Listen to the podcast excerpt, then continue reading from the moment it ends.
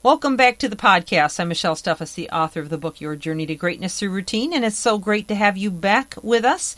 We uh, we're finishing up the final chapter five and talking about heart energy, the law of attraction, and how that affects us and affects the people around us and our relationships and in how we come across in our authenticity as well as how we demonstrate the power that we have within ourselves by our communications, be it through vocal or perhaps body language, uh, facial expressions, what have you, and how powerful that is in our ability to communicate who we want to become. So, in order to achieve that complete goal, we need to assess those areas or those standards in our lives to figure out our plan of attack and how we can come across more clearly and more concisely who we want to become.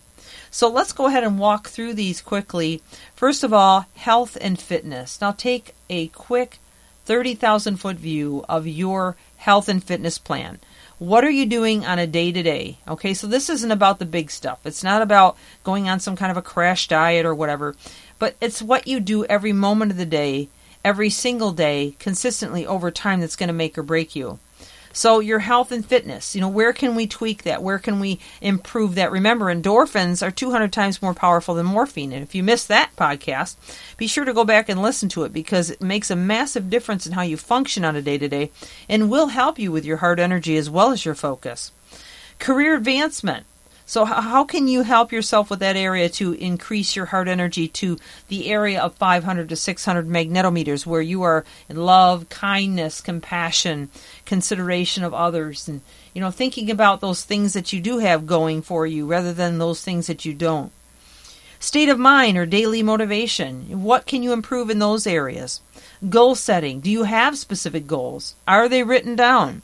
Are you looking to align your attitudes, actions, and momentum with those goals? So, are you reading things? Are you studying things? Are you taking time, eh, maybe listening in the car while you're driving or while you're getting ready in the morning? And we covered all that as well.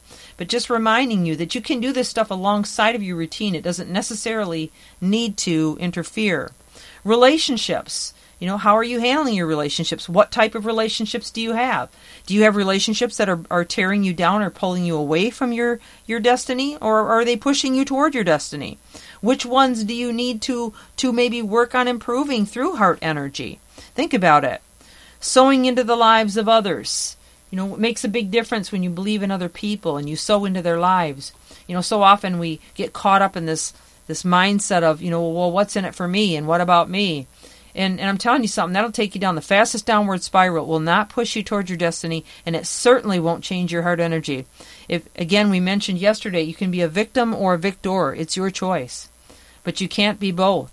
So if you're going to be a victim in a relationship, and always feel like you know something something's happening to you and what about you? And you know how come you treat me that way? And if that's your attitude all the time your relationship's going to go down the tubes. And you know that sounds very sad but unfortunately it's there's a lot of truth to that. We have to choose to be empowers of others and when we do that then we get to see a huge difference in how people respond to us. And having that high heart energy remember that creates that that energy that we need to draw people to us. I mean, let's face it, if you're kind and loving and compassionate and filled with gratitude, people want to be around you and they want to do things for you.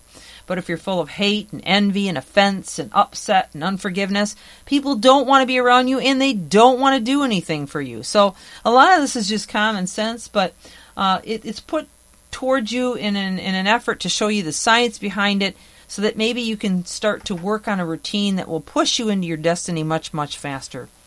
Well, that's all that I have time for today. Um, that caps off chapter 5 as well. We'll pick up here moving into chapter 6, and I want to also begin sharing some of the success tips that I have throughout the book. I hope I join you again tomorrow for your, your journey to greatness through routine. Please subscribe to the podcast and please leave a review. That way, others can be reached with this podcast, and maybe they'll be helped by it as well. I'm Michelle Steffes, signing off. Have a fantastic day.